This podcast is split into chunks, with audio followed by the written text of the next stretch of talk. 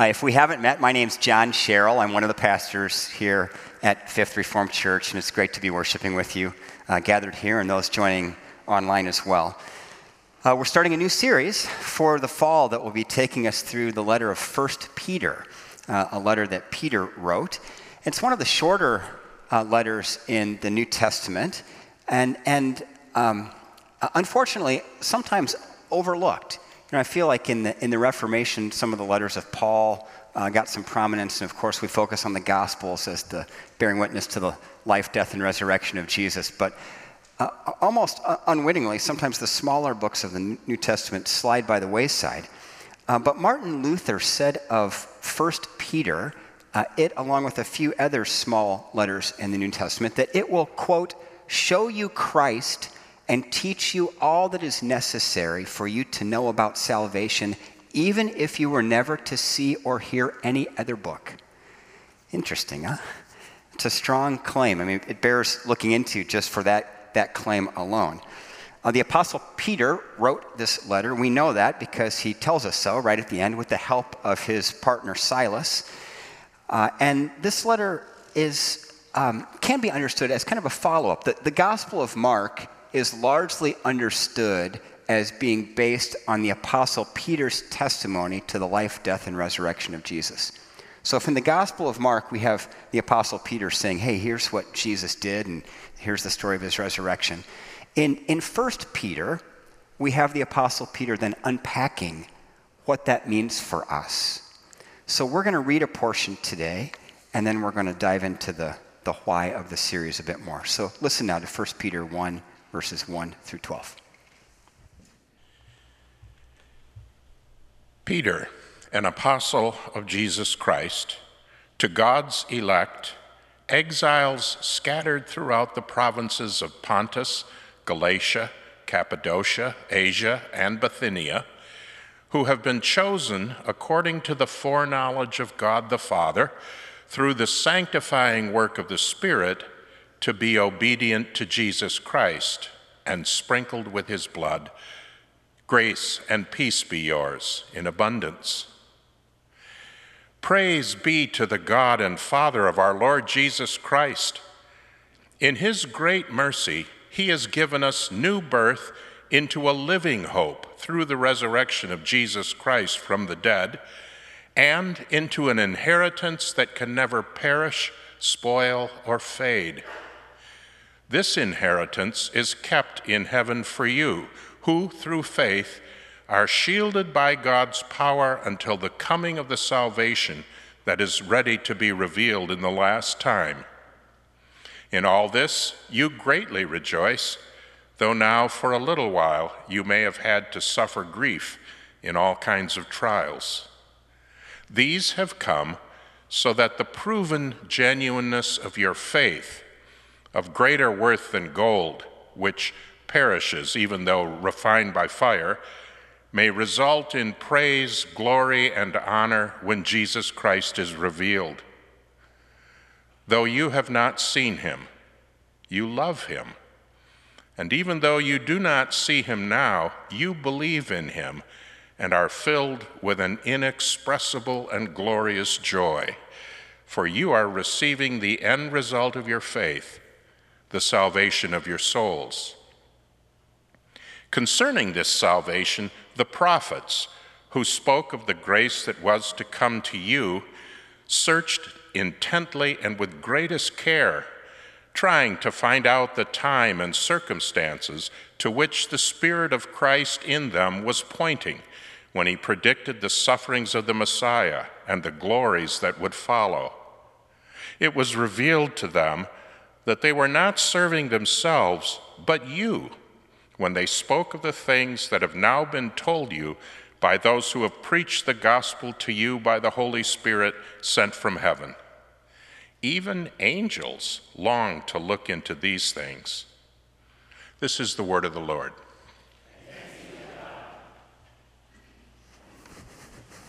Thanks, Dave.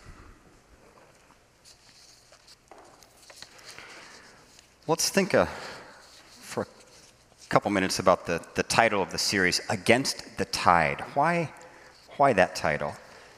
Uh, and to think about that together, let's look at the, the people to whom Peter was writing and the situation in which they found themselves. And it all comes right out of the first couple verses that we read.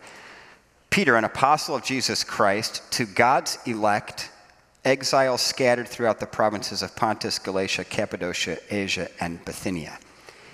Peter was writing to Christians living in Asia Minor, which we know today as the modern country of Turkey. I think we have a, a map of that. There it is. And you can kind of see the, the provinces, the Roman provinces of, of Peter's day. Uh, Bithynia and Pontus up to the north, Galatia in the middle. So this, this area of the world was uh, the crossroads of culture. It connected Europe and Asia, and these were all Roman provinces. So Paul was writing to the Christians living in that area. Now, some, some New Testament letters are very specific. Some written to a specific congregation, some are written to a specific person. If you think of uh, 1st and 2nd Corinthians, those were addressed to a specific congregation. Or 1st uh, Timothy, directed to a particular person. 1st Peter is a bit different. It has the name of the person who wrote it, and it was intended as, as a general letter meant for wide distribution around a region. So, this letter that Peter wrote was intended to be circulated among the churches in this area of the world. And, and as a general letter, you know, it's not going after specific local uh, concerns, but kind of broader movements, things that are concerning all of the churches of that region in that particular day. So, that's, that's the tree this letter is barking up. Again, all of these are Roman provinces. Peter was writing to, quote, God's elect, meaning the followers of Jesus scattered around these, promises, uh, these provinces. And that was the situation. They were scattered. You know, Paul refers to the people he's addressing as exiles scattered. And that's loaded language for God's people, right? That would immediately call to mind the history of Israel and the, the exile to Babylon experienced by God's people. Uh, here's, here's a verse from Second Chronicles. Uh, King Nebuchadnezzar carried into exile to Babylon the remnant who escaped the sword, and they became servants to him and his sons until the kingdom of Persia came to power. So, right at the beginning, the Apostle Peter, in writing this general letter to the churches in this region, is pointing back to a time when God's people lived as strangers in a foreign land. Really important. He's calling this image to mind. As exiles in Babylon, God's people no longer lived in the covenant nation of Israel. They were the covenant people scattered abroad, living in a nation that likely opposed them and their faith. See, in Israel, they were the majority. In Babylon, they were a displaced minority, living in a foreign land with foreign ways. And as, as you can trace throughout the Bible, there's always a concern here, right? How, how would they survive? Would their faith flourish, or would they accommodate to the Babylonian culture around them? Because the pressure to accommodate would be tremendous, right? For churches, for the churches to whom Peter wrote, there was incredible tension between the prevailing Roman culture in what we know now as modern day Turkey and the claims of Jesus because the fundamental claim of Christians is that Jesus is Lord. So if you hold to that pillar of faith right out of the chute, you are in contradiction to the claim that Caesar was Lord. So you're living counterculturally. You're living in a way that's different from all of the people around you. Because naming Jesus as Lord meant the Roman emperor wasn't. To follow Christ faithfully in that culture meant that you would be uh, ostracized. You'd experience opposition. You'd be tested, tempted. It would be very hard. So Peter wrote this letter to those churches of those provinces of Asia Minor to encourage them, to build them up in their faith, to acknowledge the tension that they were experiencing, and to coach them in how to live against the tide. How do you actually do that? Because that really is a fundamental question, right? Christians are called to be in the world, but not of the world. And throughout the history of the church, we've grappled with what that actually means. How do we do that within the particular culture in which we find ourselves right now? How do you remain faithful to God in a broader culture that's resistant to, maybe even hostile toward, the ultimate claims of Jesus? So, in, in writing 1 Peter, the apostle is addressing these concerns and coaching these congregations of the early church in how to live against the tide of prevailing culture while not retreating from it. Right? Because those are the ditches on both sides of the road. If, if you get too enculturated, you can begin to live more by the values of the culture than the kingdom of God. You, you become an enculturated church, you accommodate the culture. And the ditch on the other side of the road is that you're so afraid of the culture that you end up just separating yourself and there's no engagement with the culture. But Christians are called to be in the world, not of the world. And you, you can tease out these nuances even more, even in uh, uh, Judaism of Jesus' day. If you think about the four major sects of Judaism, uh, the Pharisees, the Sadducees, the Essenes, and the Zealots, and just look at the way they engaged the Roman culture. If you think about it, the Sadducees largely accommodated the culture. They were kind of in bed with the Romans and just did whatever the government wanted just to hold on to power. The Pharisees were the grassroots believers, kind of doing their own things. Uh, the, the Essenes, they're the Dead Sea Scroll people. They're the ones who moved out into the desert and said, We're done with this culture. The best way to engage it is to retreat from it and go do our own thing entirely. The Zealots are the ones who powered up and got angry and said, We're using political power to take over this culture, to overthrow this thing. Any of that sound familiar? right? I mean, God's people have to wrestle with how, how to be in the culture in which we live. And the second thing to realize is whatever your answer has been to that, you are convinced that you're right. The Zealots were convinced that they were right, and the, the Essenes had bailed on their responsibility. They were wimps, not up for the fight. The Essenes were absolutely certain they were right. The best way to engage this broken world was to retreat from it and be a holy huddle all by themselves. Maintain purity for God. They were convinced they were right. So, who's right?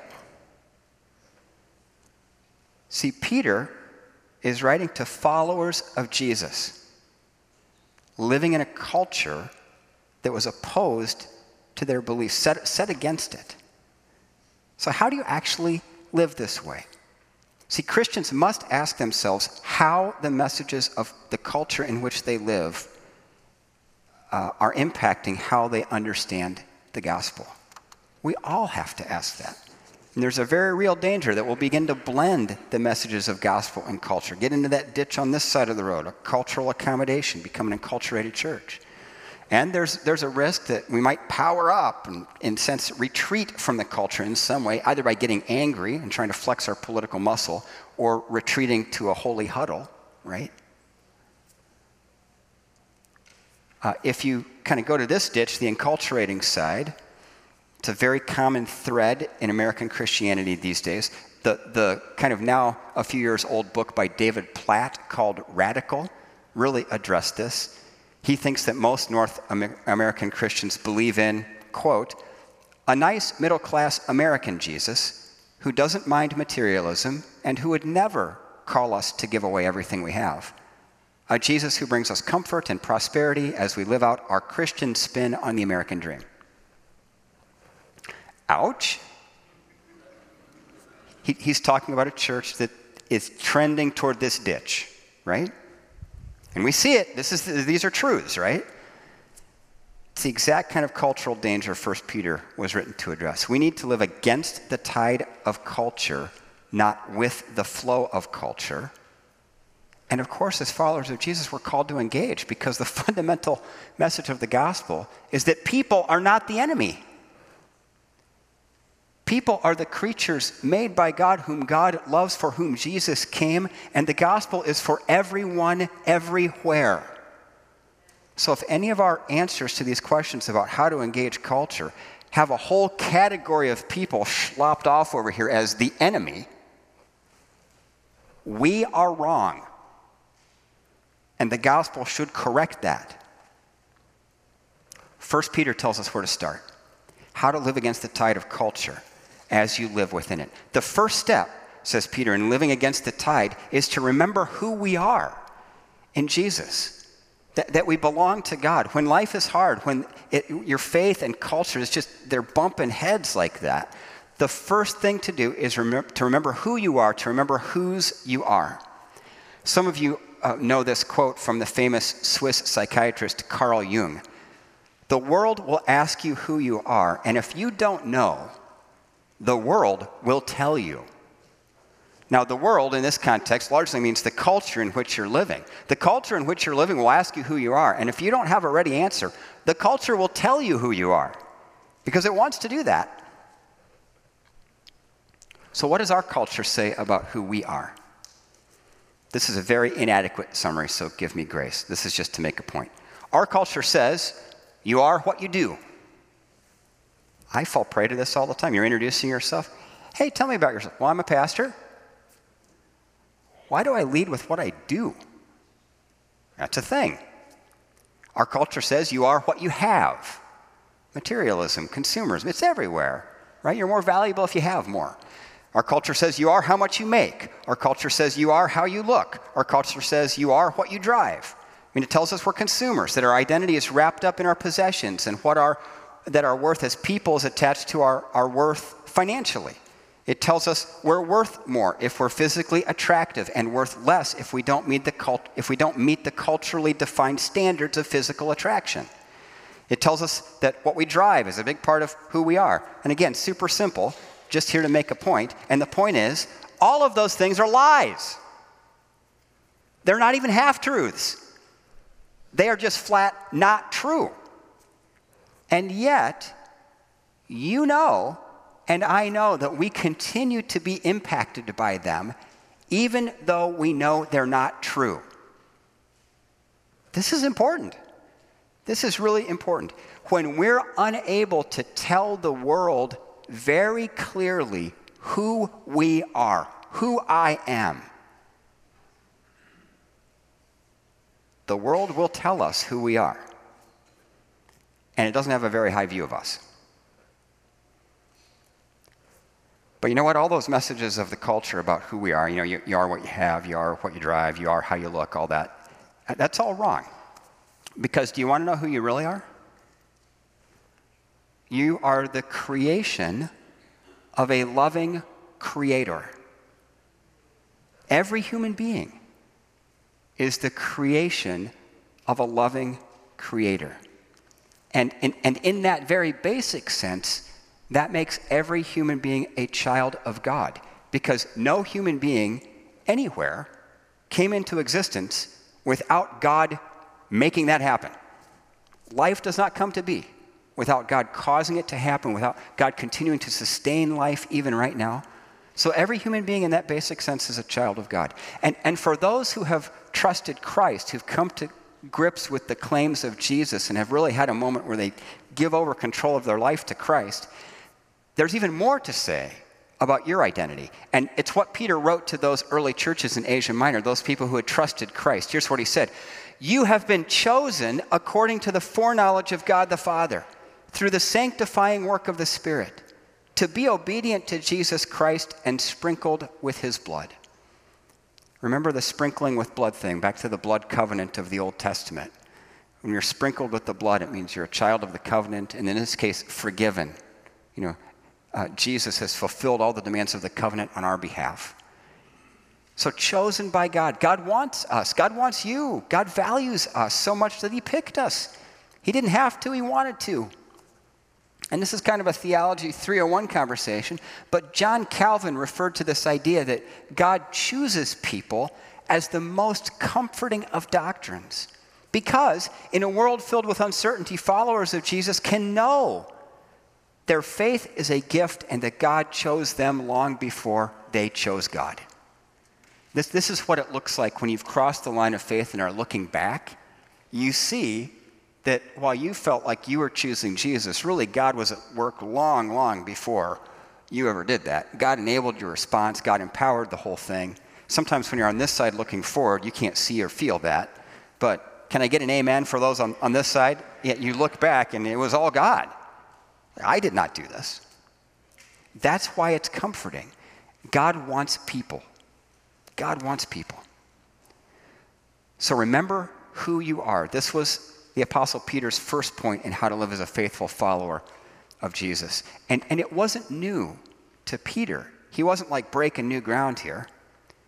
Remember what Jesus said when his disciples asked him, um, when, when they said, Hey, teach us how to pray. Teach us to pray, really, is what they said. And Jesus said, When you pray, pray like this Our Father in heaven. Well, let's just take the first two words Our Father. In the original language, it's our daddy, our Abba, which assumes a relational connectedness with God. It assumes that we're the child and that God is the loving, perfect Father uh, who, who cares for us, has our best interests in mind. So Jesus said, basically, whenever you pray prayer like this, and I don't take that to mean that you simply repeat the words that he told his disciples to pray.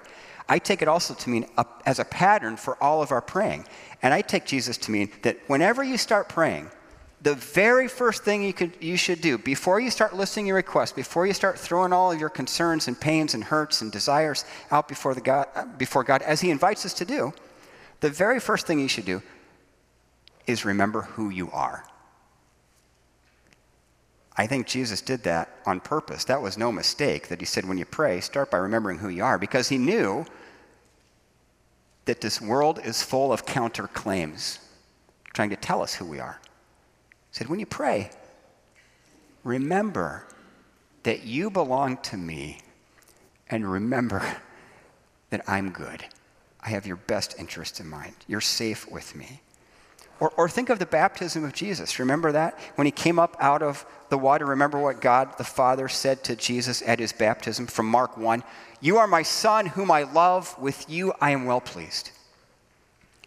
My understanding is that anyone who is in Christ can hear the words that God spoke over Jesus as words that God this day speaks over us because we're in Jesus. You are my son, my daughter, whom I love. And don't miss the last part with whom I am well pleased. Not because of anything we've done, but because we're in Christ. That's who we are. God chose you because He loves you, and in Christ you belong to Him. He demonstrated His love for you on the cross. That's how much He loves you. That's how much He wants you back. That's how much He wants everybody back.